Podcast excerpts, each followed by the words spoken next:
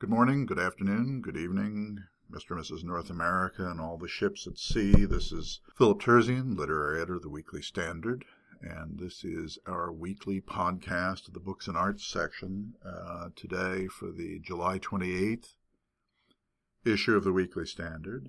And as always, I pray the Books and Arts section is a lively and informative selection of pieces for readers. I begin this week with a somewhat longer than usual, but very rewarding essay by James Ceaser, the distinguished um, professor of politi- politics at the University of Virginia, um, who is reviewing a, a, book entitled The Once and Future King The Rise of Crown Government in America by F. H. Buckley, published by Encounter Books. Um, the uh, the title obviously is a play on the T. H. White novels, um, Once and Future King, I guess, on which Camelot was based. Um, and like any good book, it's a slight overstatement of the thesis of the book, but it is basically a a a, a history of the the development of what we used to call, and I guess still do, depending on whose party is in power, the imperial presidency. Mr. Buckley's thesis is that um, um, Mr. Buckley, by the way, is a, teaches at George Mason University in Northern Virginia, but his thesis basically is that the presidency has has very much first among equals. Uh, in our three branches of the federal government, and that this is very distant from what um, the founders had in mind with their tripartite system of checks and balances. And like any good political scientist, um, Buckley has a couple of uh, structural solutions, uh, one of which, uh, which is Ceaser suggests he's probably not entirely serious about, is converting from a presidential system to a parliamentary system. However, having said all that, um, Jim Ceaser's essay about this is um, a fascinating read through the uh, through the history of the development of the of the the imperial presidency and also what it what it means for our current government and how uh, how in fact um, presidents of both parties and for obvious uh, sort of reasons of of self-interest have have uh, benefited and and promoted the benefited from and promoted the development of the imperial presidency at the cost to some degree of of the legislature and the judiciary. So it's a great essay, a very interesting essay, and an interesting book, and I hope you find it as interesting as I did. As I did.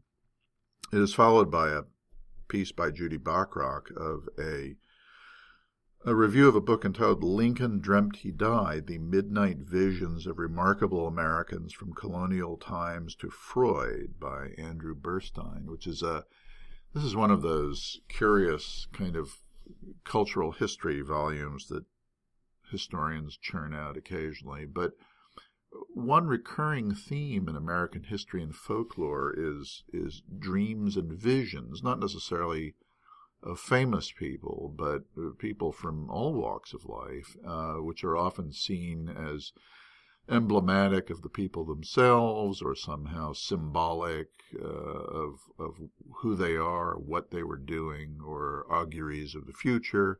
It refers, of course, to the famous incident, which I think I think the author and certainly our reviewer thinks is probably uh, at may or may not be true about Lincoln uh, telling uh, people that he had a dream that uh, I think every everybody knows the story of Lincoln had a dream that uh, he was in the White House wandering around and could hear mourning voices and somebody told him he asked what was wrong and somebody said oh the president has died. He's been assassinated. And of course it's Lincoln himself. Whether this actually occurred who can say? But who better write about this than Judy Bachrach who has just written a very interesting and, and sort of tart little volume called Glimpsing Heaven The Stories and Science of Life After Death.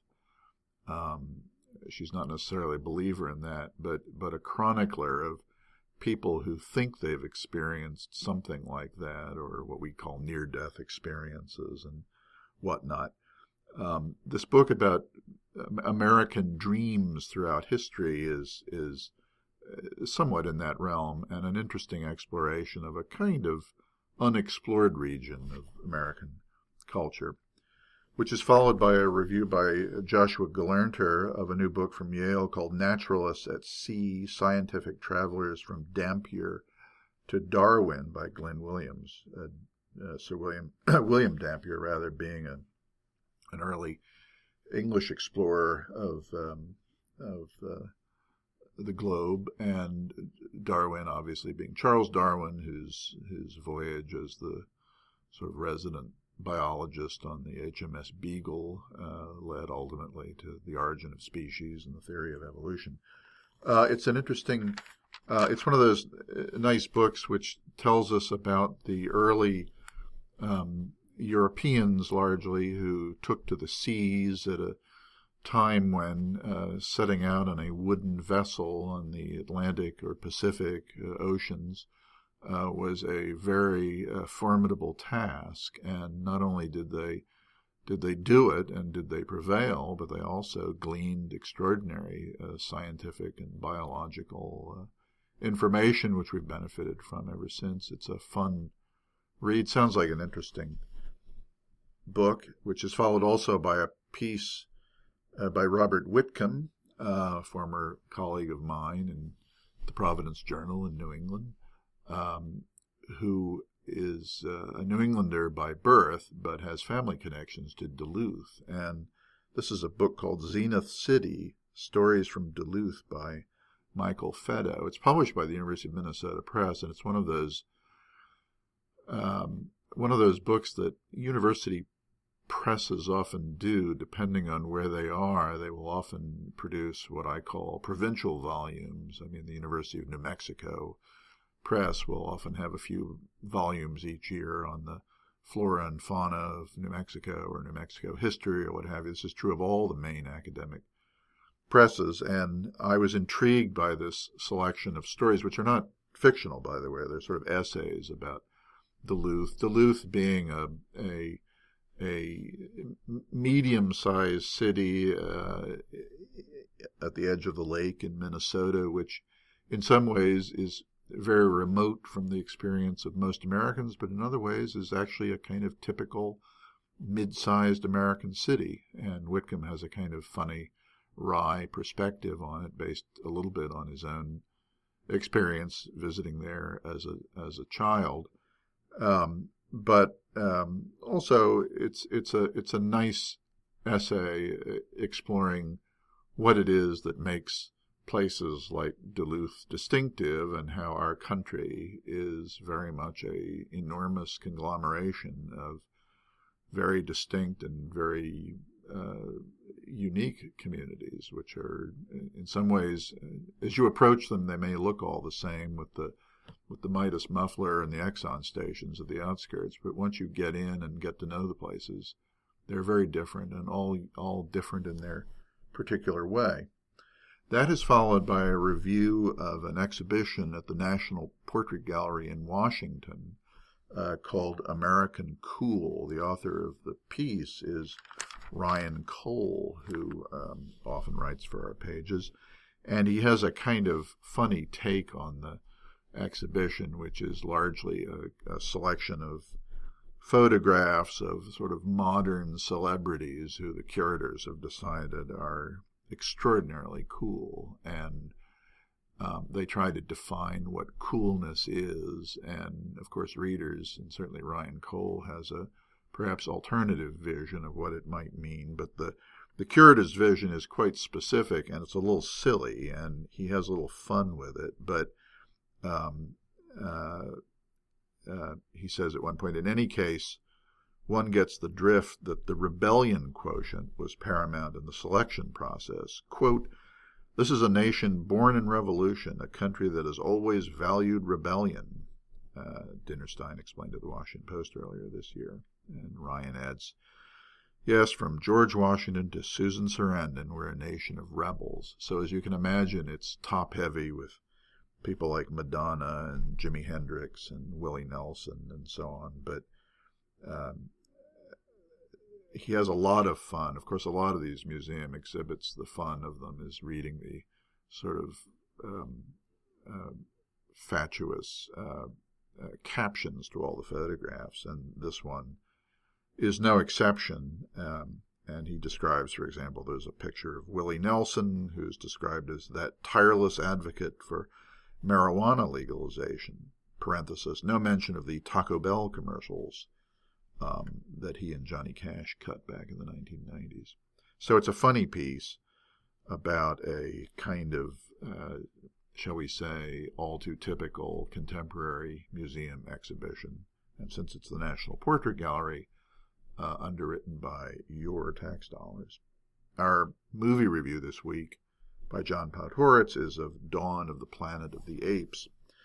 Um, I have reached the age now where I can say that I remember as an adolescent when the first of the Planet of the Apes movies arrived. So uh, I guess I can look back on this series with a certain uh, historic perspective. I, I did learn from John's piece that of course, at the time, there was, I guess the first one was Planet of the Apes, and then there was Return of the Planet of the Apes, and I guess there were one or two other uh, subsequent iterations of the same theme. But apparently, there have been a lot over the years, and this is the this is the most recent one, and it's as you might imagine, um, we've gone beyond uh, the sort of um, uh, uh, thriller adventure side of the earlier versions, and we now they're all very metaphorical and very um, allegorical, and the apes are are um, really a better version of human beings. And um, John's review is very funny, and it ends with a, a note that that I can't resist adding that one of the distractions for John was that in watching the movie, which is very earnest and treats the humanity of the apes um, is a very serious and tragic um, uh, phenomenon. All he could think of was the Nairobi Trio, which was a skit that Ernie Kovacs used to do on his television program in the 1950s, where uh, chimpanzees would be dressed in human costume and played in a, a jazz uh, trio conducted by one who uh, had a cigar in his mouth and would sort of conduct the piano and pianist and drummer, they were actually played by actors. He says actually that um, Frank Sinatra and Jack Lemmon once upon a time uh, participated in the skit as the piano players in disguise, of course. But I, I sympathize with John, um, how difficult it must have been to watch the movie in, in earnest while in the back of his mind all he could think was think of was a scene from Ernie Kovacs' Nairobi Trio. Anyhow, that is this week's books and arts section. I hope these few minutes have impelled you to take a look at them. I it was a great pleasure for me to talk to you, and I look forward to talking to you again about our books and arts section at this time next week. Thank you again.